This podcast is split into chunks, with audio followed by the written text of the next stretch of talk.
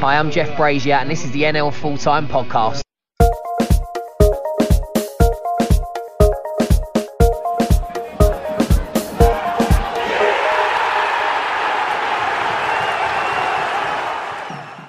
Welcome to the third of our three preview podcasts. This week is on the, the National League, and joining myself, Luke Edwards, is our resident National League expert. Is Rob Worrell. Hello, Rob. Oh, you've hung me out to dry there, haven't you? yeah, yeah no good pressure. evening, Luke. And uh, joining us once again, uh, it is uh, our very own books writer, Dickie Wharton. Hiya, Dickie. Good evening, Luke. Good to be in your company as always. And our special guest, our guest expert who's joining us, it is BT Sports correspondent and all round good guy, Jeff Brazier. Hi, Jeff. Oh, evening. Thanks for having me. It's been a strange one. We're still waiting for full confirmation on whether the, the National League will go ahead. It's looking like it is, and we were just discussing them before we come on air. How how's the money going to be shared out first of all if it, if it, if they do get that payment? It's got to be um, a, a really difficult, tricky job for whoever at the National League is sitting there with everybody's accounts. Um, you know, firstly, I mean, could they? I would be tempted if I was one of these National League clubs just to maybe up the figures a little bit. Obviously, there's there's ways and means they have to prove it, and I'm I'm quite sure that the average attendance is a, sort of public knowledge anyway. But you know, look at the disparity in the National League. You've got Wrexham, whose average attendance is just over four thousand. We know that crowd gets a lot bigger when uh, when there's much bigger games. Um, you know, right down to, to the to the smaller gates. I think the smallest is Boreham Wood, around seven hundred, the average. To work that out, you'd imagine you know they might be awarding um, in such a different figure to either side. And the question we're all asking is: Is it purely on on the revenue they're losing via the via the gate, or actually are they going to factor in? You know the um, the club shop. Are they going to factor in the, the, the the burgers, the pies, and the, the cups of tea and bovrils. Who knows? I think it's just the, t- uh, the the loss from ticket revenue, but who decided that and how fair that is, I don't know. What we have to acknowledge is it is a start, and the government have. Some might say it's very late in the day, but uh, but it sounds like they have responded with some sort of an offer, and, and the clubs are scrambling to get whatever they can uh, from it. Uh, and all being well, we're not making this preview podcast in vain tonight, and and the league season starts uh, on Saturday. Yes, obviously for the um, the National League, it's league fixtures. We discussed the FA Cup games briefly. If it's the North and South, they come in and start the FA Cup on uh, on Saturday. A lot we're maybe going to boycott it, so this money's vital not just for the National League clubs, but the the teams below as well. So fingers crossed, we will get started on that. Um, so let's move on then to who we all think are going to be favourites. I think we've all kind of got our standout team, haven't we? And I think they're, uh, they're in the northwest of England, and they they're a former football league club in Stockport County. I think with the business they've done, if everybody's sat up and taken notice, and I think with the bookies, the four to one favourites to win it. I mean, I think timing is so important in many aspects of life generally, but football especially, and with the National League. I mean, how many clubs have probably gone up because they had the right bad budget at the right at the right time? Um, so many clubs will have been seen to have acting sensibly, pulling their belt in because of the uncertainty around whether the league was going to go on, and obviously the fact we're in the middle of a global pandemic, and we all know how the end of last season was concluded. So, um, for a few clubs to actually be in a position to be able to maybe increase their budget from previous seasons. Um, look, we know that Stockport and Notts County effectively uh, are in a position as well with their squad depth, which I think is going to be really important. Surely those two teams are, are going to be in the mix. I know previously we've we've looked at the Fyldes and Chesterfields and seen them at this early stage of the season as nailed on um, candidates, but I mean, the, the, fact is, it all really adds up for Stockport in that they're a really settled side under a under a really good manager. They've got you know four thousand odd fans every home game uh, in attendance. Which, when fans come back, we know that revenue is going to be vital. But you know, until then, the funding, if it does go as far as to um, remunerating them for that, they're going to be in a really good financial position. We know they was taken over in January anyway, so they're they're looking strong. And I think money will speak more in the National League and in football generally than it ever has done. And if you have got that behind you, and if you can afford to put the accelerator down slightly more than other clubs who just need to survive, then surely this is a great season to have a few quid in your pocket. Yeah, I think that's a really good point, Jeff. I mean, it's it's you know it's it's not the ideal circumstances uh, at all, but you know you do get the feeling that there will be some clubs who just by the benefit of you know timing mean that they're in a position to be able to actually take advantage of this situation and i know that sounds really harsh you know everybody's you know difficult times but it, it's an ill will ill wind that doesn't blow somebody some good as my father would say. And you know for, for a team like stockport who, who as you say got took over in january the timing could be absolutely perfect. Just a little bit of detail on uh, what stockport have done then. They were obviously going to come up very early in these discussions. They've kept 11 players from last season and they brought in 13 that I can see at the moment. Um, one of the things I'd like us to touch on as we go through this, and I'm, I'm going to play my card now, is who we think possibly the best signing of uh, the uh, the close season is. Uh, and obviously, it's been somebody very, very late through the door in Ryan Croasdale, who's an absolute quality midfielder uh, that's joined Stockport. But I think personally, I can't look any further than John Rooney. He's been at this level for a while. He's got better and better each season. Was the second top scorer in the National League last season, or, uh, or even joint top scorer. I can't remember quite quite just now, but um, I think he's going to be absolutely key for them. Another reason I think he'll be key for them is my only doubt, my only question mark about Stockport County, who are going to be tough as old boot nails. They're, they're not going to concede many. They're going to be very, very hard to beat. But my only doubt is at the top end of the pitch. I can't see that they've got at this point in time a proven striking goal scorer at this level. But of course, those playing just behind the front there, in the likes of Rooney and Connor Jennings as well, will definitely chip in with their goals. Uh, the only other thing that can hold Stockport up is what held Fylde up a lot last season, and that is now massive expectation to succeed. And I think based on the players they've brought in, they're obviously having a real tilt at it, Jeff, and uh, going to change the expectations at Edgeley Park. Yeah, I'd imagine there will be a little bit, but again, I just as you're talking about it, I agree with you. But also on the other hand, this is the most uncertain and unprecedented uh, entry into a football season I think we have ever, ever had. And the, the focus is simply not as much as it ever has been on the pitch and about you know what squads we got because again we know that there's going to be so much movement during the course of the season and I just feel that that's where uh, money uh, and the and the the amount of uh, depth to one's bank account is going to um, is to prove particularly useful. Now, it always does anyway, don't get me wrong. We always look at the managers and what they bring and their experience uh, in and around the National League. But I just feel like usually there's about at least eight contenders that we would all look at and say, well, they could be in the mix and they could be in the mix. I just think we're looking at fewer. I think we're looking at fewer this year. There's there's there's only so many that I think can can match up. But you know, not to say that because they've got the money, they've had the takeover, because they've brought in these players, they've got a really good squad. It just doesn't, with the National League, it doesn't amount to any certainty. Should we also look at the fact that you know, do we do we know that there's not going to be a second wave? Do I don't want to obviously talk and and, um, and and jinx anything, and I'm sure that we are on our path on a path to getting supporters back into stadiums. Um, but we just don't know if we're going to see a conclusion to the end of the season um, in line with, with how it how it all ended last year. And, and actually, I want to ask you all because this isn't something I've necessarily talked about, but you know, as I was sitting down researching ahead of this conversation, teams will be quite anxious about being having games in hand at any point. I feel like it's almost advantage Bromley and Sutton with their artificial pitches who are likely to, to always stay on the right side of having completed their fixtures up to any any any point.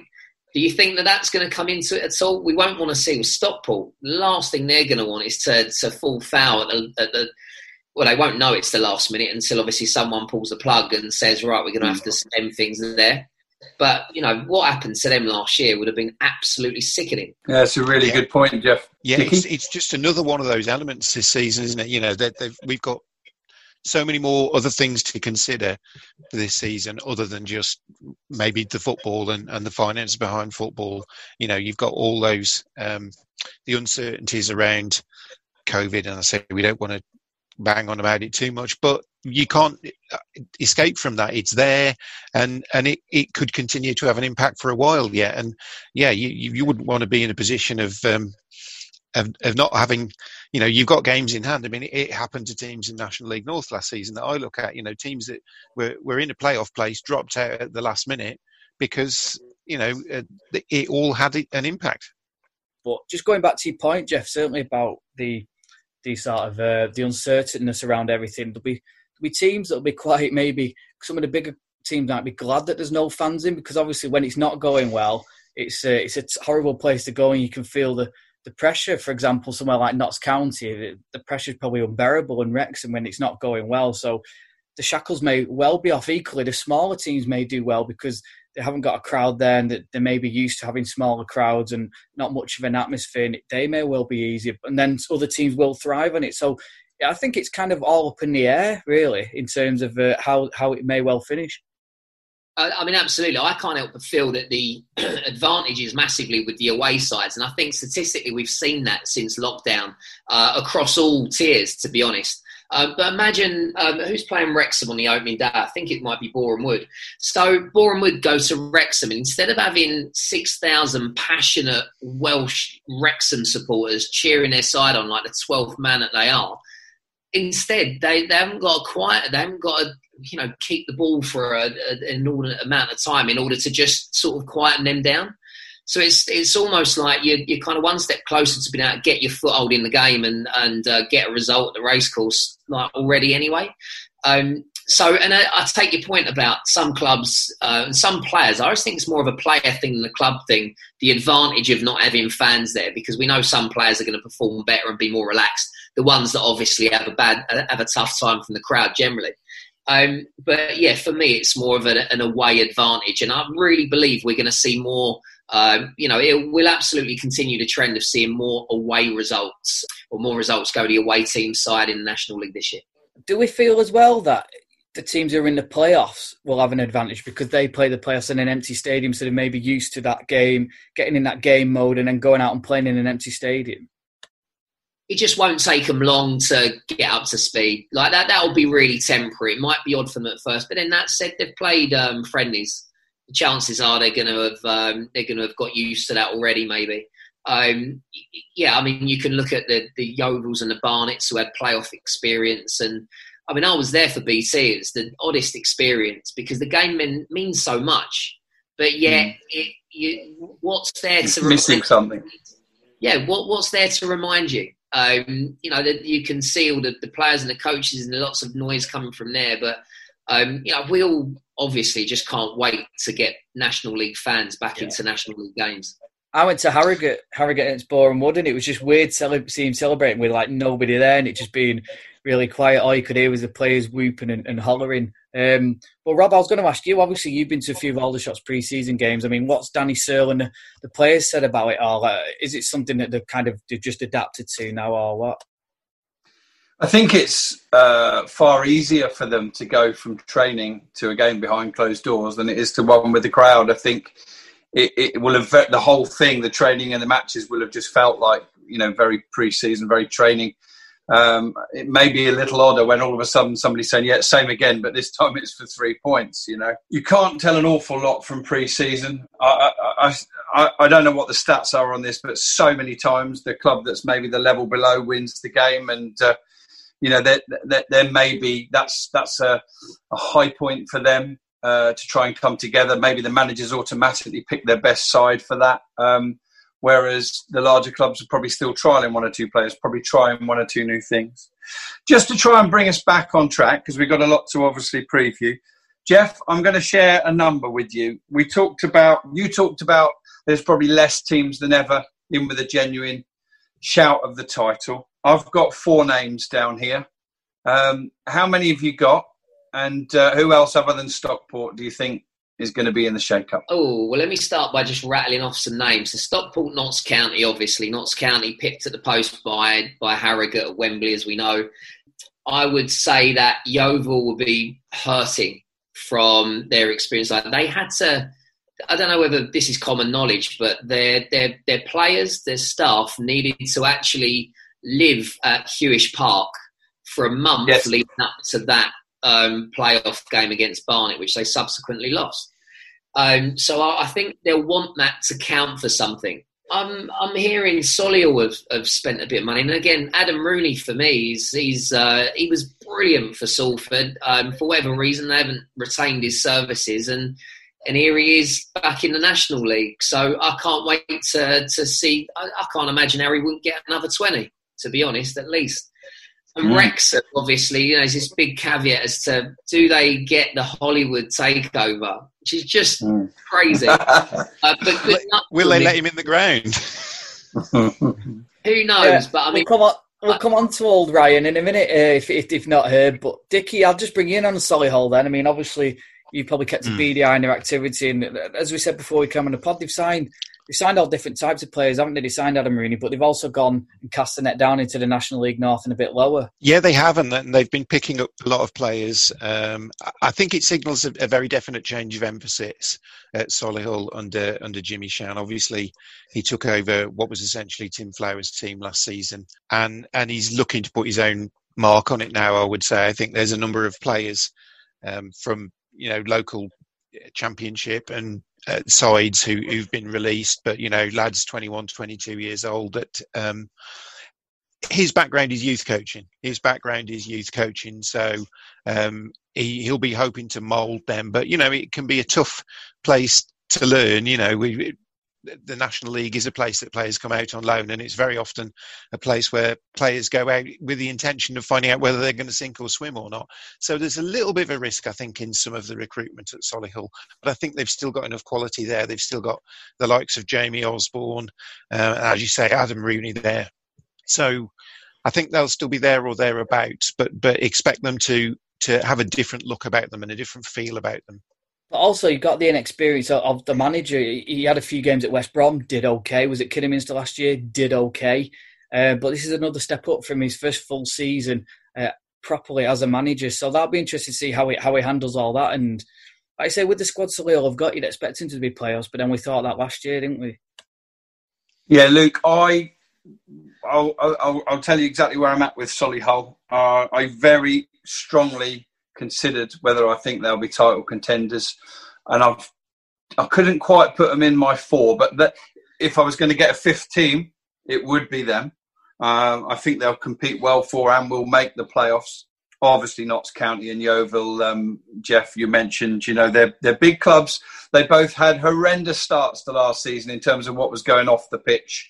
They did okay. Yeovil started a little bit the better of the two.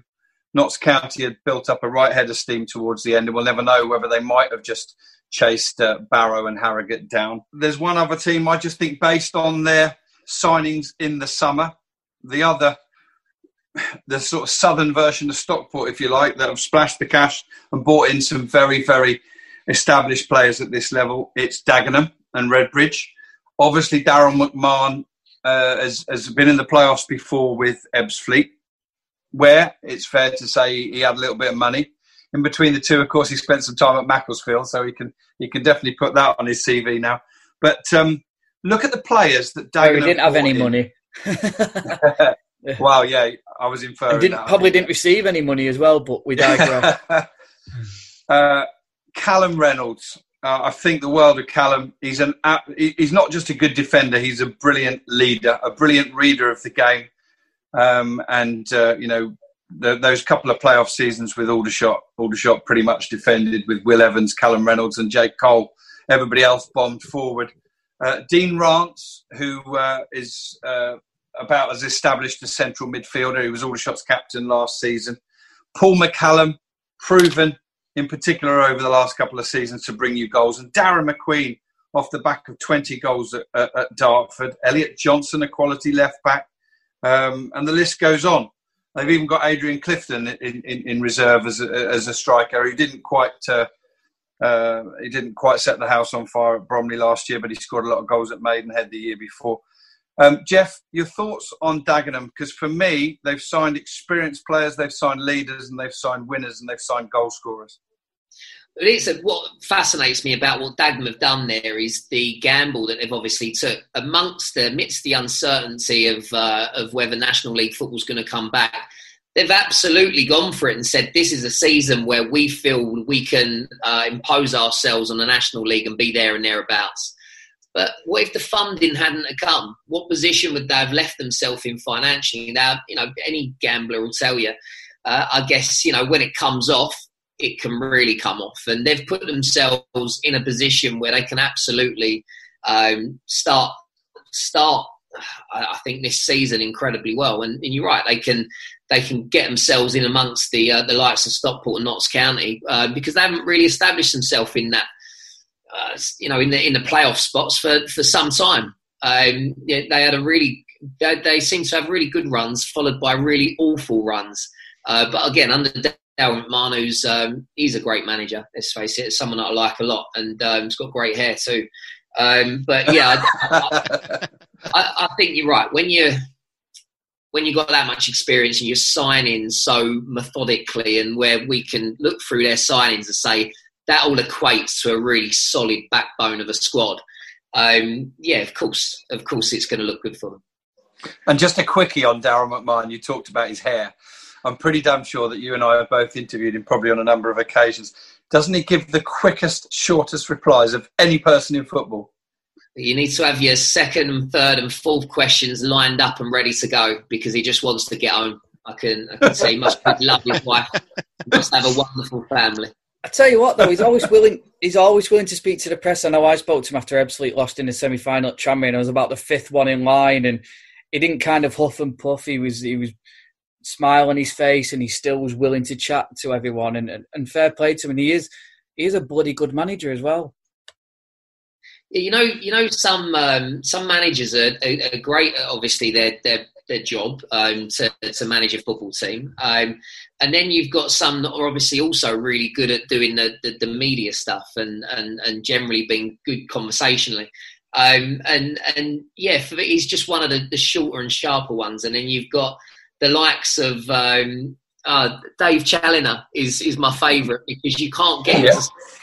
Um, yeah. all day long. So there's a real gap between how quick and how long the answers are that are coming your way, but you kind of have to just prepare yourself for either. Luke, and then you've got Alan Dowson, you can't understand a word yeah. he's saying. but he's having a great time. He's always cracking jokes, and yeah, you, you don't get them, you don't quite catch what they are, but um, he's a character. Another one who's who's good at interviews and always willing to speak is Luke Garrard and Boreham Wood, of course, um, losing semi-finals last year. I mean, are they in your? Are they in the mix? Shall we say? They are in very definitely in my play uh, mix for the playoffs. But just before we go there, Luke or Dickie or Jeff, do any of you have any other teams we haven't mentioned that, that you think can contend for the title, or are we into the playoff teams now? I, I think Halifax fans might be like, "Wait, what about us?" I, I think that they've um, they've done a bit of business, and I think that they've shown a bit of intent that they too want to establish themselves higher up than they have. They had an incredible start, didn't they, last year, uh, as they did the year before. And we wondered whether it would dip off as it did the year before, but not until the end did it really sort of dive. But yeah, otherwise, it's a massive club ultimately. Got over 2,000 every home game. I, I, think that, again, we shouldn't write them off. We shouldn't. No, and uh, Halifax, what they have done, Jeff, they've only kept eight players from last season. So considering they finished in the playoffs, they've actually turned over uh, their staff a lot more. They've uh, they've think, brought in uh, ten, I think. Yeah. But a lot of that, Rob, is as well. I mean, we, we touched on it on the north because one of their long-serving players, Matty Brown's gone to York, and it, because they've basically they've upped the training sessions at Halifax. They were kind of hybrid last year, where they've, they've gone more or less full time this year. So I think a lot of the players couldn't commit, but equally the players they have brought in are a lot a lot stronger. And, and considering the job Pete Wild did last year with the squad he had, you, you would expect him to be in there. in Halifax, if I was a Halifax fan, I would. Last year, I wouldn't have had any expectations. This year, I would. Yeah, absolutely. Neil Byrne. Uh, I mean, Matty Brown's a great centre half, Colossus, but Neil Byrne is a fantastic signing. Um, and uh, looking at one or two of the others, Jake Hyde, proven goal scorer at this level last season for Woking. Um, and uh, Luke Summerfield is a centre midfielder that I've always admired as well. So some good signings uh, for Halifax. They're definitely uh, worth a mention. Anyone else for you, Dickie? No, I think we've just about covered it in, in what we've gone over so far. I'm, I'm kind of expecting um, it to be, you know, a, a, similar selection of teams uh, contending for the mm. playoff places in the National League again this season. But um, yeah, there always seems to be one surprise package. So uh, you know, um, we've not identified them, but it'd be interesting to see who that turns out to be. Go on, Jeff. I think, I think there is an absolute opportunity for someone that we've we've not necessarily recognised early on um, to come in because again, think about the the uniqueness of this situation, and um, teams have not necessarily had the pre-season that they're used to. Now, some teams will get their act together quicker than others, and it might be that some of these clubs we're talking about with high hopes don't get their act together quite so quite so quickly. Next thing you know, with this league, you're ten games in, and you know there, there, there could be a, a, bit of a gap between the teams. That, again, that, you know sometimes teams start that you just come out of nowhere. But this year, I, I just think that you know who's had a good preseason. Mm. You know, I think um, certain teams will, will, will will look at it and say, um, you know, psychologically, we're a really good together group. We're solid um, and and we're fit because that's going to come into it in a, in a big way as well. You know, who's, who's, who's done their work. Um, it's just different. It's just different this year, and it leaves the door open to other teams to surprise us. Can I can I throw in two teams I think it could go either way for this year? So you've got Barnet and Chesterfield. Barnet, Darren Currie, fantastic job done there. Couldn't agree. A new deal. He's left. They've brought in Peter Beadle, ex uh, ex striker for them, and also ex Hereford manager. And Chesterfield, who high hopes for last year, struggled but uh, did really well under John Pemberton at the end of the season. I mean, can we see Barnet slipping in Chesterfield going up, or you know, and swap, kind of swapping where they were? Jeff shook his head straight away. Then, yeah, no. For, for, I've read a little bit about Chesterfield. They've had the worst pre-season ever. They've they've lost to um, they've lost to two National League North sides. Um, Alfreton was one, Guiseley was the other. They've uh, you know they beat someone who was a few tiers below, and and there's a lot of um, well, there's very low expectation from their own fans. Let's put it that way. And Barnet, I think going back to an earlier point, they're always three or four games off everybody else. I don't know why. Sometimes because of cup runs and for good reason, but. Um, they need to make sure they don't do that this year, just in case it, it gets frozen and PPG comes in. Yeah, I've got strong thoughts. That's good points, Jeff. I've got strong thoughts on both those that you've raised, Luke. Um, Barnet, it's a completely different scenario now. Okay, the chairman has come out and said they used the parachute payments. They had two real goes at it the last two seasons. Barnet, it was well funded. They bought themselves a squad and a big squad. They're the biggest squad in the league from what, from memory, um, and uh, they just missed out in the playoffs. Um, I don't think it's going to be that kind of season for Barnet. Um, you've got a new manager, you've lost some key players, um, and uh, it's a much, much smaller squad. Squad sizes is an important thing. Now, the, the basic logic normally, too big a squad, you can't keep players happy. Too small a squad, you know, you, are in de- big danger as soon as you get three or four injuries. Um, this season is going to look different with the later start and the and, and the, the firm finish line, if we get there, um, it's going to be way more. Is it 12 midweek games, Jeff? Something like that? Um, your, your squads are going to need to stay fit, or you're going to have to have a few players in reserve. Yeah, you look at the squad size. Wrexham have got 28 registered at, at, at the moment. Notts County and Stockport 25. Kings Lynn just 17. Dover just 15. You know, you can't tell me that that's not going to really come in and make a massive difference. Really, not long after we've started. You know, there'll be injuries. You know, it will feel like these fixtures are just non-stop. You know, they'll barely be training. Mm. Um, and um, yeah, squad size. Don't get me wrong. You can have 50 players; they've got to be good. But um, you know, you trust that the, the recruitment will be spot on. There'll be adequate cover in all in all areas going to have to be really good use of the loan market. Something Steve King, the Dartford manager, alluded to uh, in our National League South preview. He said the use of the loan system is going to be very, very key uh, this season. Um, two and a half minutes left, off, Rob, on this particular sorry? one, on this call. Two and a half minutes left. Okay. Okay, yeah, I'll just make the quick point about Chesterfield. Jeff, you touched on their preseason. I don't look too much into results in preseason, but um, but what concerns me about Chesterfield is simply this. They finished just outside the bottom places last season. Um, and they've kept 16 players from last season's squad and brought in just four new players. Um, I know there was a bit of an upturn under John Pemberton. I, I get that. But um, for me, I don't really see any evidence that Chesterfield are going to be up the top end next season. And uh, who knows? Last year we all predicted them to be in the top one or two, and they didn't. So maybe we'll have egg on our face the other way. But uh, for me, I think Chesterfield will be bang mid-table this season. I don't see them. Uh, uh if anything, I think they'll be nearer the bottom than the top. A lot of their fans are just asking for a, a, a season of consolidation. They're they're happy that the club's been taken over by the community trust. Uh, they they obviously like John Pemberton for what he did when he came in. Um, but yeah, their first game's away at Wealdstone. I think that will be a real um, a real marker as to where they're at currently. I think their manager came out after one of their um, pre-season games and just said we're simply not ready. So again, it, it, it might be that that they're uh, it takes them a little while to find their feet. So who else then do we think uh, could be in the playoff places this season? Well, we touched briefly on Boreham Wood. Um, Luke Garrard's now taken them to the playoffs twice. It is quite remarkable, uh, as Jeff mentioned earlier, on, on average crowds of 700. Um, but they've got a, a good, retained a good squad, the majority of it. Um, and the players they've bought in, only five, but they're all quality players. Nathan Ashmore, obviously, has, has now uh, signed a two year contract. Gus Mafuta uh, from Hartlepool, uh, Corey Whiteley, Zane Francis Angol, who was a big miss, I think, for forward last season at left back, and uh, Shaquille Coulthirst from Barnet. And what I see there is a very tight squad, quality throughout, whichever 11 Luke Garrard puts on the park.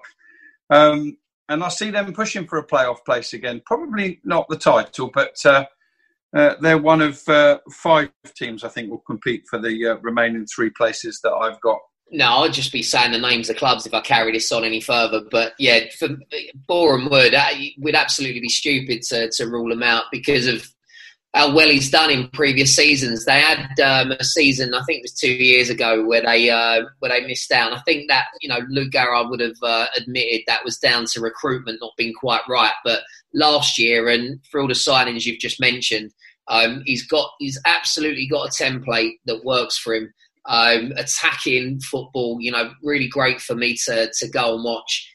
Uh, always enjoy going down to Boreham Wood, and and um, yeah, you, you can't rule them out. They're the sort of team that will love to go to a race course with no fans there and turn them over for sure. It doesn't matter that you mentioned loads of teams because if you listen to our North preview, Dickie and Tom mentioned about 15 teams that could be in the playoffs, so don't worry about that. I know. I mean, we're, we're spreading it thin just so we don't look look too silly when none of these yeah. teams actually win it. But um, yeah, yeah there, there was it. How do we know? How do we no. know how well prepared these teams are, given that they didn't even know that they were going to start the season until yesterday? Really, um, yeah. they were blamed for it, but there'll always be those questions in the in the players' minds. And um, this season is harder to predict than any other before. We've never done a good job before, so I don't know why we feel like.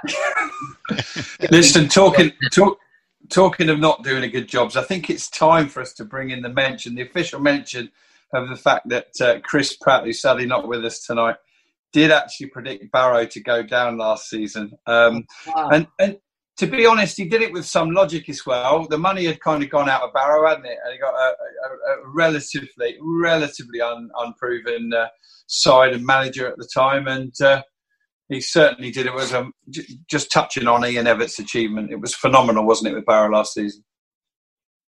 Yeah, it's sensational. Um, it, it, didn't start off too well, did it? I remember watching them play Yeovil uh, in Barrow, and it was the worst game of football I've ever seen.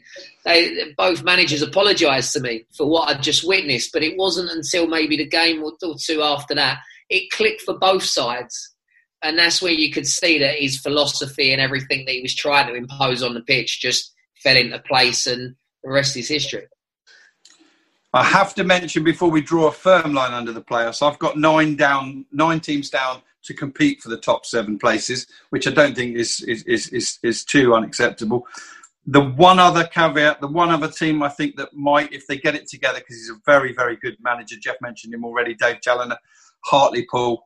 Um, maybe, just maybe, this is the year for them to contend uh, seriously for those those playoffs. They weren't too far outside of it last year. They were on a little bit of a run when it all stopped. But that's my line drawn. Anyone else I'm talking about now? I'm officially not predicting them to be in the top seven. Basically, turn off if you uh, turn off now if you if you think you're going to get in the playoff. Rob says you're not going to, to turn off. No, I'm only joking. Anyone else for you, Dickie or Luke? No, in Hartlepool, uh, I think I tipped them for a playoff place last year, so they, they disappointed me somewhat. So I've, I've um, maybe that's made me a little bit shy of of, of tipping them again this year. But I, uh, yeah, I, I agree. I think they they could be on the fringes of it. So um, mm. and you know, Dave Challinor is a he's a good manager. He's an experienced manager, um, and uh, yeah, he could have them up there again. Just um, just before before we move on to kind of like the also runs, then I mean, Dickie, you you saw Notts County. I mean, obviously it was only pre-season. What what did you make of him? Oh, I did. I saw them. I think a couple of Saturdays ago. Uh, Saturdays ago, they um, they beat Telford three one, and they were. It was essentially their last or, or a warm up game for their FA Trophy semi final on the on the Tuesday evening. Um, and I thought they looked good. I mean, they've they've lost a couple of players. I know Kristian Dennis has left. He's gone to, to Scotland, but I think the um, the better players, the, the, the, ones that they would have wanted to, to retain, have done. They've added a couple of um, additions, um, a bit more firepower in uh, Elisha Sam, I think, who's who's come in, and um, he looks a dangerous target man. And um, yeah, I think they'll be there again. I felt they, they controlled the game against Telford. I, will contrast them to Wrexham because I've seen Wrexham as well. Um, and yeah, I think just looking at the two, it, it, was fairly clear to me that, that Notts County will be contenders again. But I, yeah, Wrexham less so, I would say. Um, just simply for the fact that Telford seemed to be able to match up against them quite well and nullify them, and they just that didn't look the case against Notts County. They just had the answers, whatever Telford tried against them. I was going to say also, Ranzan. I mean, if 2020 couldn't get any more weirder, the news broke last week that there was an, an interested bidder in Wrexham, and everyone clicked on, and it turns out it, it was Ryan Reynolds, the actor. Yes, the Ryan Reynolds, and uh, a lot of questions been going around as to why Wrexham, and the answer's coming back. Well, why not Wrexham? But even if the takeover goes through today, I was actually speaking to someone who I know who's um, who's heavily involved in the Wrexham Supporters Trust, and he said even if it happens sort of in the next couple of weeks, they haven't they've got the squad together already. They haven't got time to sort of change everything around. They have to do the transition period. So, are we going to call this as kind of um, a sort of a, an adapting season for Wrexham, especially if the takeover goes through? And I mean, what exciting times if it does happen? Yeah, I think it'd be asking a bit much of them to, to leap from where they finished last season, which I think was 19th, to um, to be a playoff contender. I think they should be, or they'll want to be aiming for the top half certainly. Um, and you know they've added um, some quality players. Elliot Durrell has, has joined them. He's obviously he was a title winner with Macclesfield. He helped Altrincham get promotion from National League North last season. He's been around. He he knows what it's about. But um, yeah, they just looked a little bit lacking in something last week, but of course it's pre-season, and uh, I could be left with egg in my face in a few months' time. I don't know if you guys agree with my logic here, but rather than just go to also rounds, I think we've got to come out now and say who we think might be in danger, and it is a mugs game, the predictions side of it, and nobody wants to uh, say anybody's definitely going to go down, but. Um, perhaps we should finish with the also rans and, and, and, and nail our colours to the mast on who we think might be in danger. I've got to start with Dover, uh, a dangerously small squad, uh, a lot of uncertainty there. Uh, and probably the best thing they've got going for them is that they've still got Hessenthaler. Your thoughts on the situation at Dover, Jeff? Yeah, when they basically put everybody up for sale, um, you, you, can imagine what that does to demotivate um, a, a, squad of players.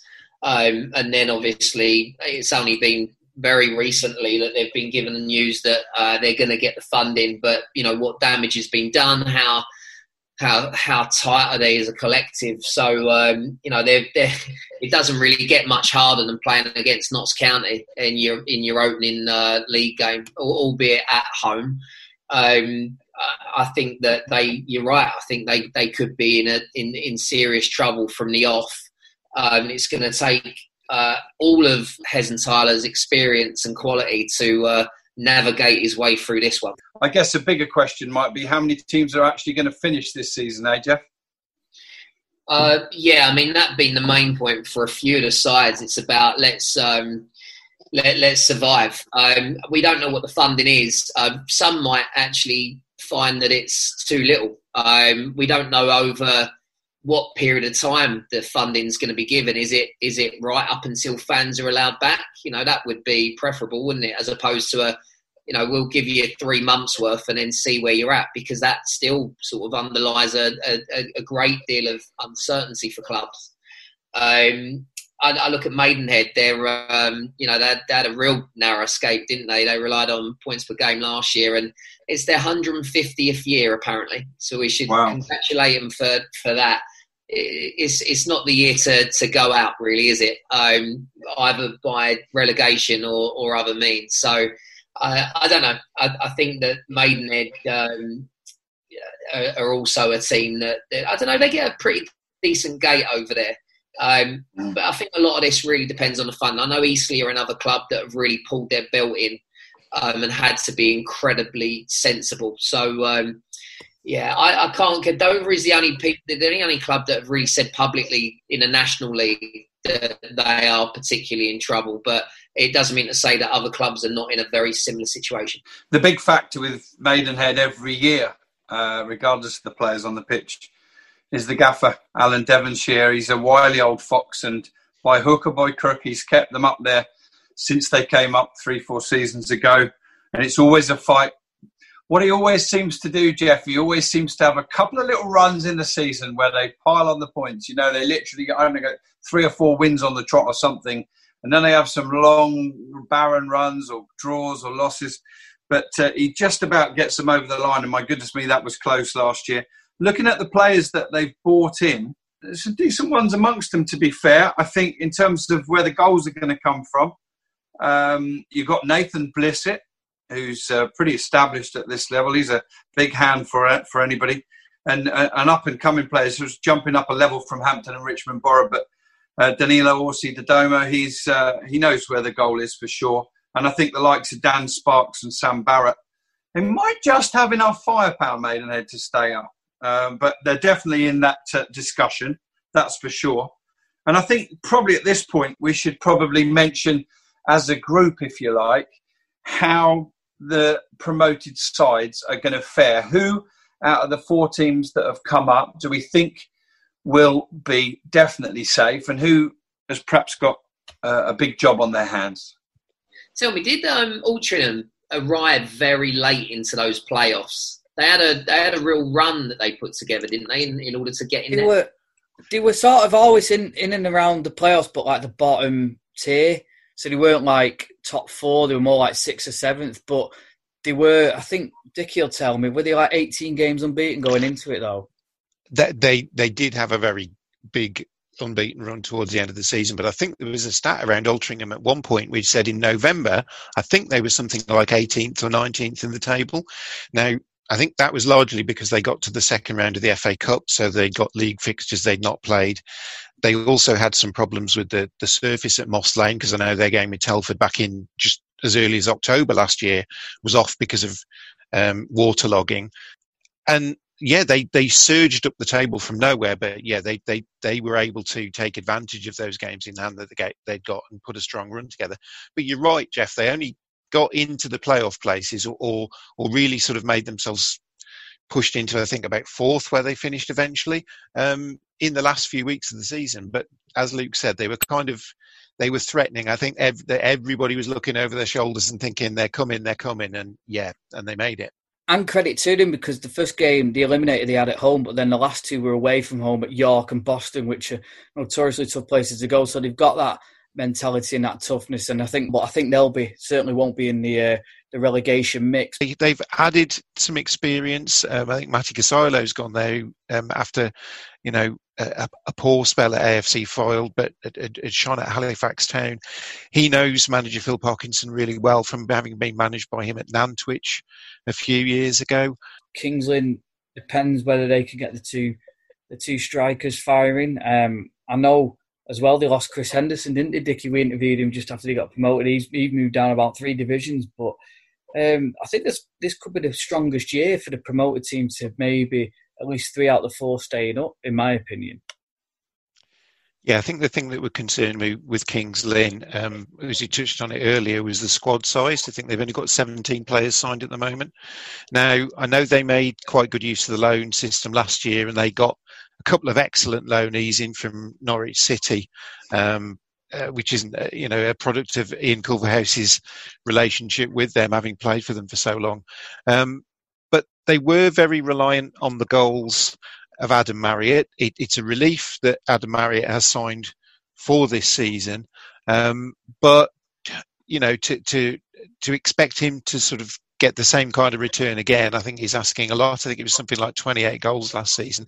His partnership with Michael Gash is a terrific partnership, but it, it, does rest very heavily on on Marriott to be the one who actually finds the back of the net. And if he's not able to do that, and if they're not able to add any more depth, I would have a little bit of a concern about them. I would say, um, Altrincham. Um, and, uh, yeah, I just get the feeling that that perhaps something that might count against Kings Lynn, but will actually go in Altrincham's favour is just the, the, the speed of the progression they've made to get to this point. Altrincham had a couple of seasons in National League North to just sort of well, I say stabilise. They went straight into a playoff place, and then the following year they actually won the playoffs but Kings Lynn came through in two consecutive seasons. I wonder if this might be too big a jump for them. I think Altrincham, however, might just be okay. Rob, Jeff, your thoughts? Rob, I was going to say, Rob, you'll want Kings Lynn to stay up, being a local game for you, won't you? I'm really excited. I can't believe it. Right, the, the the one ground I've not seen Aldershot play on, and it's the last fixture of the season. It seems like centuries away. Um, it, I'm excited to go back there. I've been there. I've actually played there back in the day in uh, UCL, I think football it was. But um, I think they'll be all right. And you know, for any Kings Lynn fans listening that might just dispute, we might have a bit of a discrepancy on our numbers here. I've been tracking every player move in and out and confirmations of, of contracts given, etc. I think Kings Lynn have 19 contracted players and two season loans from Norwich. I believe they've kept 16 players from last season, and they bought in Jamal Loza, Ty Fleming, uh, Simon Power, and Archie Mair. That's a winger and a keeper from Norwich City on season loans, and Cameron King, who was playing in the playoffs for Halifax last season. And I think, as we've already mentioned, the goals: Adam Marriott um, and uh, Michael Gash and uh, and Dale Southwell. I think they'll be all right. But Dickie, you're absolutely right to say two consecutive promotions, uh, it's very, very difficult to perform strongly at your third new level in three seasons. Let me come over to Jeff to ask his opinion on that, and then I've just got a point to make when we get to the other one, Weymouth, in a minute. Uh, well, again, let's just add add the fact that when you've jumped up a level, and there, there's the there's the unknown quantity of it, um, and and how you'll cope with playing against these bigger, more equipped, bigger squads um, you know, established teams. Um, but then obviously you've got the fact that you can look at the fact. I think they're all roughly of a, of a similar size. Uh, in terms of just getting over a thousand people in uh, on their average attendance. So you know, again, I, I'm just I think the first thing you need to look at is how big are they as a club and how secure are they. Um, you know, what kind of funding are they going to receive? And actually, is there sort of going to be a difference between one or the other? And actually, you can imagine that they're all going to be given a, a very similar amount by the, the, government and the National League. Um, so really, what it boils down to is, you know, these, these teams. I, I, was always actually, Luke. I wanted to ask you why you thought Altrincham were, were more nailed on than uh, than Kings Lynn, although Kings Lynn obviously won the, the National League North last year. Because Dickie will back me up on this. They play a different style of football to teams that come up from the north. A lot of teams from the north are quite physical in your face. Altrincham play out from the back. They've got Neil Sorvel as assistant manager who's been at Crewe, and they've got a great philosophy. They can mix it up a little bit, but they, they do, uh, teams will, if teams, it's a bit like Manchester City, teams will look to come and press them and they'll play the, they'll play the press and they'll play the way out and they've got, uh, they've got Jordan Hulme up there as a target man if they need to go a bit more direct. So they have got uh, a mixture of styles and they're also quite clever from set pieces that uh, the two managers there put a lot of work in and certainly at home I think their home form will be what what keeps them up. But uh, No, they're just very they're just very solid all over, Dicky, aren't they? But it's a different style to a lot of teams, isn't it? It is, yeah. I mean, they, they've suffered a bit of a blow because James Jones was a, a, big figure for them in the centre of their defence, and he's left to, to try his luck in, in the EFL with Barrow, actually. So um, he's been a, a, right about the, the style that they play. They're, they're not, um, they do try to play through teams. But then, if they want to go direct, they've got Jordan Hulme, who is very well suited to that kind of uh, game. Um, Josh Hancock plays just off him and picks up so many goals and you know just edge of the penalty area type finishes. So I don't see too much changing at Altrincham, and I think that stability could be a big factor. I look forward to watching them. I, I, don't know whether this is again common common knowledge, but Altrincham Weymouth that that fixture is actually first versus second from the first year of the conference in 79-80 there's a little bit of nostalgia. I think it's enough of a peg for us to send a reporter along uh, from BT Sports Score on Saturday. Yeah, a nice little trip Brilliant. to the seaside for you, Jeff, eh? Not for me, mate. I'll be at um, Kings Lynn, actually. Oh. Ah, and who are they playing? Sorry, Kings Lynn? Uh, Yeovil. Yeah.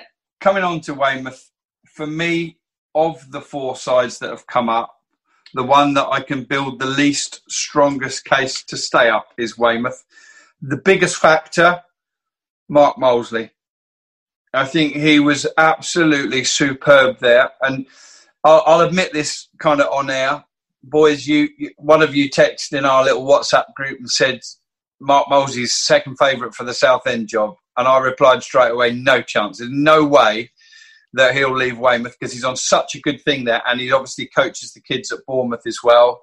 And I was wrong. I was completely wrong. Um, and and time will tell whether Mark Molesley was completely wrong or whether he was right as well. Um, what do you think there, Jeff? The call came to go and manage in the football league, and it must have been very hard for him to turn down. I think for any manager, like I, I, you know, again, take the case of Ian Evatt. Um, when when a team, um, when a club who's who's ultimately bigger than the club you're at comes calling, and you have to give it due diligence. But especially when um, when I guess you you gauge the potential of the club that you're going to and you'd probably have a little look at where you feel like you where you feel you're at in your own personal development. Um, when you know coaches like Ian had put so much into Barrow and he got so far with them, um, and you always wonder how emotionally invested they are in that project. Um, you know, I, I, think anyone who's been a, a manager and certainly a footballer before that will know that ultimately you can you're always allegiant to, to the club that you're at at any given moment. But if a, a good opportunity comes, then that's the nature of the industry. So uh, I don't blame managers for uh, looking beyond where they're at and looking to extend themselves because they've all got dreams and aspirations of managing Premier League clubs, and why shouldn't they? Absolutely, no. Good point, Jeff. Um, so Brian Stock's come in as the manager at Weymouth, and uh, you know they seem to have had a decent enough pre-season. I, ju- I just look at one or two of the players that have, have moved on. Um, obviously, Brett Williams went a little bit before he wasn't really involved too much towards the end of the season, but Abdoulaye Baggie uh, has signed for Eastleigh. I think he'll do well for them. Yemi Abadi's gone. Um, and looking at one or two of the players that they brought in. A lot of them I don't know, to be fair, but one or two of those that I have seen on several occasions. Uh, I don't think I'm not going to mention names, but I don't think they're particularly strong players at this level. So yeah, I've have, got that Bournemouth link now, haven't they, Robin? And with them being a division yes. high, they may well get slightly better calibre of player from Bournemouth, no yep. respect to the ones that they had last year, with that big Bournemouth connection again, which may help. Who knows? Yeah, absolutely, it will. They, have always got that link there, and uh, I think they've got Brennan Camp back in the right back for a second season on loan from Bournemouth, and I'm sure they can dip in there and get one or two more if they if they need to. I'm not writing them off, far from it, but I think they might have the greatest struggle of the four teams that have uh, that have come up. I mean, Wealdstone, they look as though they've, uh, they've, they've kept a continuity there, and they've got a lot of players who played uh, in the National League before as well, which is why I think they've got a good chance. Them and Altrincham are probably, in my eyes, the strongest two to stay up, and then you've got Kings Lynn slightly behind them, and then then Weymouth. But uh, Jeff, I mean, I'm really looking forward to see how they do. Really intrigued as well to see how they do. Absolutely, I'm, I'm always intrigued to see how any team that comes up, um, how they, they get on and, and, adapt to life at the level above. I like Dean Brennan.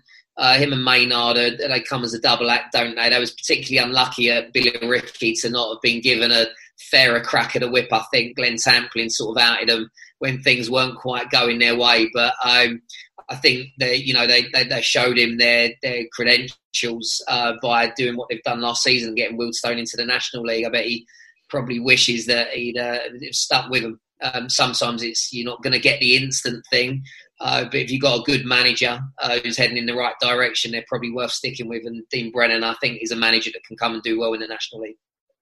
And they'll score goals, Jeff, won't they? Ross Lafayette, Moses Emmanuel, um, Dennon Lewis, all, all, got goals in them. And, uh, and, and one I really want to keep an eye on, one of my favourite stories from last season when Maldon and Tiptree went to Leyton Orient and uh, Danny Parish and uh, Charlie Hughes just burst into that game. They burst into life. Um, and they've got themselves a great move on the back of it and an opportunity to, to play National League football now for, uh, for Wealdstone. Uh, and I think it's Danny Parish. Um, I know, I know it's only pre-season, but if you're a striker, scoring goals is a great habit, and he's been smashing them in in pre-season. But he'll have a manager, Dean Brennan. I mean, I've interviewed him once before. I interviewed him once last season, and I think Tom got him on as well. And the big thing about him is is just team spirit and making people want those two of what's in the building, like you said, Robin, feel like uh, it'll make them feel like a million dollars and that they belong at that level, don't they? Yeah, and they've got some other quality players as well. And um, Fete is, uh, I think they've got him on a longer contract now for the next two seasons, and Jacob Mendy as well. So I think they'll, I think they'll do all right. I think it'll be one of those really difficult places to go. You know, if you're a Chesterfield or a Stockport or a Notts County going to Wealdstone on a Tuesday night, do you know what I mean? I, I, I just think that's why I love the National League. It's the most contrasting league. I'm, I'm completely convinced in the world that I know of anyway. Um, few teams we haven't mentioned yet. Any, any anybody else got a sort of danger trapdoor team in their mind that we haven't mentioned yet? Woking, maybe. Can I? Can we throw Woking in there? Yeah, Woking. All right. I'll be. I'll be honest. I considered them whether they might be in the bottom four, and I considered them last season as well. And I said no. I think they'd be all right, and they were all right. They were far more than all right, weren't they? They they had an amazing run, winning eight of the first nine matches. Um, Douse is just such a wily fox. He, he finds way to win football matches, and and I think they'll be all right. Woking. I don't see them possibly pushing quite as high as they did last year, but I think uh, I think Woking will be okay. Uh, Jeff, any thoughts on Woking? Well, I was going to ask if if there's any change in their part time status, but then I, I kind of question myself as to why that even matters this year more than more than any other. They were part time last year, and they, you know, we all expected them to run out of steam at a point, and maybe eventually they did. But uh, what a run, you know! And you don't mm. put that kind of run together without having some serious quality. And I just think the the part time versus full time argument, and we know that there are in between clubs as well. It's it's finding whatever works for that club and that group of players. So I, I, I sort of the part time. There's there's only a few part time clubs in the National League now. Woking are, are, are, one of them, but I just don't see it as being an issue. No, I think I think you're right, Jeff. I think Halifax and Woking proved that last season. One player that Woking have brought back in who, who was tremendous for them previously, and sometimes players just fit clubs. And I think we'll see another really good season from Johnny Goddard, who, who perhaps didn't quite hit the levels we know he can produce uh, at Ebbsfleet uh, and Aldershot over the last couple of seasons. Um, but uh, yeah, I think I think Douse will steer Woke into uh, a, a, mid-table position this season. Um, no others that I want to mention in terms of threat to to go down. I think we've only got probably five clubs we haven't mentioned yet. Anyway, anyone else for you, Dickie or Luke? No, I mean, like you say, I think Aldershot will finish low. Uh, sorry, Aldershot. Eastleigh will finish. Sorry, Rob. I think Eastleigh will finish lower, lower than they did last year, but I can't see them going out because I really like Ben Strevens as a manager. He's, I think he's a top bloke as well. Yeah, I think Eastleigh. I think Eastleigh will be okay. I don't see them uh, challenging for the playoffs, if I'm honest. Um, but I, I, I, do absolutely. I've got them as you know one of maybe four or five sides that I think will finish in a in a, in a sort of upper middle or lower middle position, along with uh, you know the others that we haven't mentioned. Well, there's four teams left. Let me start with Torquay. When you mention Torquay, the biggest thing you have to mention first is Gary Johnson, a manager who's been there, seen it, and done it at this level. Um, but Torquay, for me, there was a couple of categories. We biggest, uh, best signing, which for me was John Rooney, and biggest miss. And the biggest miss I see here being the goals of Jamie Reid for Torquay. Prolific player, he's got his chance now at a higher level, uh, 20 plus goals, and they're not easy to replace, are they, Jeff? No, they're not, not whatsoever. And I, again, not having mentioned Torquay up till now, just because Gary Johnson, again, is one of these brilliant, experienced managers. Uh, I've, I've enjoyed the football Torquay have played at times, but for whatever reason, I don't quite put that season together that um, that kind of announces them in the in, in the playoff places, if you like. Um, but uh, look, they're, they're, at home to Stockport in the first game of the season this Saturday what an opportunity to announce themselves and prove people like us that, actually we should really be taking them seriously this season. Sutton is another one that we need to come to. Decent enough season in the end for Matt Gray. Been in around the top levels of non-league football for a long time, but given his head at Sutton last year after Doswell moved on, and he did all right. And interestingly, he must feel they were on track as well because looking at their squad, uh, a quite staggering um, retention list of 17 players from last season still there at Sutton. And I think the least players bought in of all clubs, just two Tobi Sho-Silva from Halifax and uh, Dean Bouzanis, uh, the goalkeeper from uh, Melbourne uh, City. Can't quite see them pushing for the playoffs. Don't see them being any trouble either. Any thoughts on Sutton, Jeff? Uh, well, you can look at that two ways. Is it because they haven't got the resources, or, or they were being particularly cautious, or is it because they feel like their squad were very nearly uh, at a point where they maybe could break into the playoffs? Uh, the last time I watched them was um, was when they drew at home to Barrow. It was an excellent game. I think it was particularly windy that night. There were drones flying above, which was a strange sort of addition as well. But they more than matched Barrow actually uh, at the time. You were talking about the runaway leaders of the team that were going to end up in uh, League Two. And uh, if that was any sign of what they can go and emulate this season, I'd, I'd have to say Harry Beautyman's an excellent player. I've always enjoyed watching, and um, and I think Matt Gray is a, is a, manager that will have his sights set on better this year. That leaves Aldershot and Bromley, Luke. Where do you want to go next? Shall we uh, well, Bromley's a bit further towards, uh, closer to London, so we'll go to Bromley, then head south, head be southeast towards Aldershot from Bromley. Or would we get here? Definitely well, south. Yeah. Okay, so we're in Bromley. There nine players only retained. Um, Smudge had a right go at it last year. I think a lot of us felt that that was their chance last year. He put together a good, good squad. You could see they had a little bit of a tilt at it and my goodness, they flew out the box and uh, and they and they had it. They had it in their hands, Jeff, didn't they? But they just couldn't sustain it over a longer period last season, Bromley. They couldn't. No, it's a shame. He's uh, he's one of the better characters in the National League. Um, both him and Amo, the uh, the assistant, but always always want Bromley to do well. To be honest, um, it's a club that I visit probably more than others. I don't know why. I just end up at Bromley.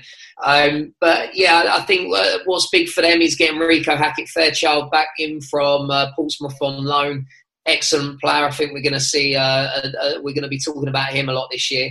Um, and again, like Bromley, you could involve in in the conversation about who could potentially be there and thereabouts, just because you know it's in their pedigree. You know the club wants to achieve that. You know they've made huge improvements to uh, to their ground uh, and to what's available there. Um, so if it isn't this season, you know, it's I know that Bromley are going to come back into the equation at some point. But again, amongst the financial uncertainty, what did they do? What did they do with their budget? Did they keep it as it is? Did they pull their belt in? I, I, somehow got sucked into watching a live feed of their game against Crystal Palace under 23s on Instagram the other day, and I think they they beat them 4 0. They, they, they looked good. It was their full strength side. and It would have been one of their last preseason games. Um, but again, Bromley will be, will be good this year, I'm sure. And because of their artificial surface, you know, they'll always be in with a sniff if, uh, if points per game ever ever comes into the equation because they won't be behind on their game for sure. So, Rob, we've got four minutes left, so the floor is yours on Aldershot. well, interestingly, we give our opinions, but I love to see the fans' opinions. So I'm in a few of the National League Facebook fans groups, and every time somebody comes on and goes there one to 24, how they think they're going to finish, I make a little note of it. And I totted all them up. And you know what? From around about 15 or 16 different predictions, nobody had predicted Aldershot Town to finish any higher than 16th. And that is going to be my prediction that they will finish higher than 16th. Um, some perspective, second season for Danny Searle. Um, got Aldershot into relative to the season before, um, relatively comfortable position, lower mid-table, having been relegated on merit the season before, but not actually uh, taken the relegation because of Gateshead. Um, he did well last season. I think what he's done really, really well. I think it's pretty well known out there that Aldershot have reduced their budget again this season. So two seasons running a reduction in the budget. Uh, and the popular feeling amongst Aldershot Town fans at the moment is that actually he's got a better squad, slightly better squad than last season on less money. So that in itself is an achievement for, for Danny Searle. Um, Rob, it'll be interesting to see how Ross McCormack does because that could make, if he's on form, it could make the difference between finishing 16th and pushing towards that top half. Or if he's a flop, then yeah, 16th maybe then. Yeah, exactly the point that I, I was going to make. Um, I, I, my gut tells me that Aldershot will be somewhere in the middle of the table this year. It could well be an improvement again on, on last year. Um, uh, my jury's out defensively at the moment. I think Lewis Kinsella being out is going to be a big miss for them. And I need to see a little bit more of Jamie Sendles White. Um, Alex Finney's a very good defender, so is George Fowler. Uh, both have had their injury problems in recent years, so they'll need to stay fit. But you're absolutely right, Luke. It's at the other end. I do feel Aldershot will have more goals in them this season. And the reasons for that are obviously Ross McCormack coming in, Mo Bettamer, um, good pre season under his belt he's a proven goal scorer at this level. And the most excited I am about the signings is two boys in the middle of the park that both got an appetite, athletes, uh, uh an appetite to get forward and score goals. Josh Rees, who was the top scoring midfielder in the National League three seasons ago, and Toby Edser. Um, I think he's another really, really good signing. So uh, I think Aldershot's front five, if you like, will have a few more goals in them this season than last defensively, they'll have to play very, very well as a team and, and steer clear of injuries. Jeff, you saw all the Aldershot at first hand at Tonbridge on Saturday. Difficult to make an opinion based on one pre-season game, but what were your thoughts? Uh, well, you you know that at half time, my report to BT Sports Score was that it was nil nil, uh, when actually it was 2 0 to Aldershot. And that's when you really miss the crowds because they certainly let you know when someone scored. But uh, you know, I was there really to, to speak to the chairman, the managers about the uh, the financial implications and whether they were going to start the National League season. You know, all the topical matters that, that we've been discussing of late. Um, but in terms of the game, I didn't really watch it that closely. I can report that you did win 3 2 against Tonbridge Angels, who scored a very good goal themselves, didn't they, uh, um, in, the, in the last few minutes.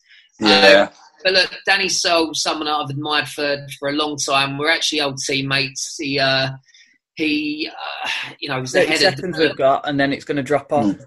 Sure, he's the head of development at West Ham for God knows how long, and I always just think that regardless of his experience, good coaches will create good football insights, and um, I really hope and want Aldershot to be okay this year.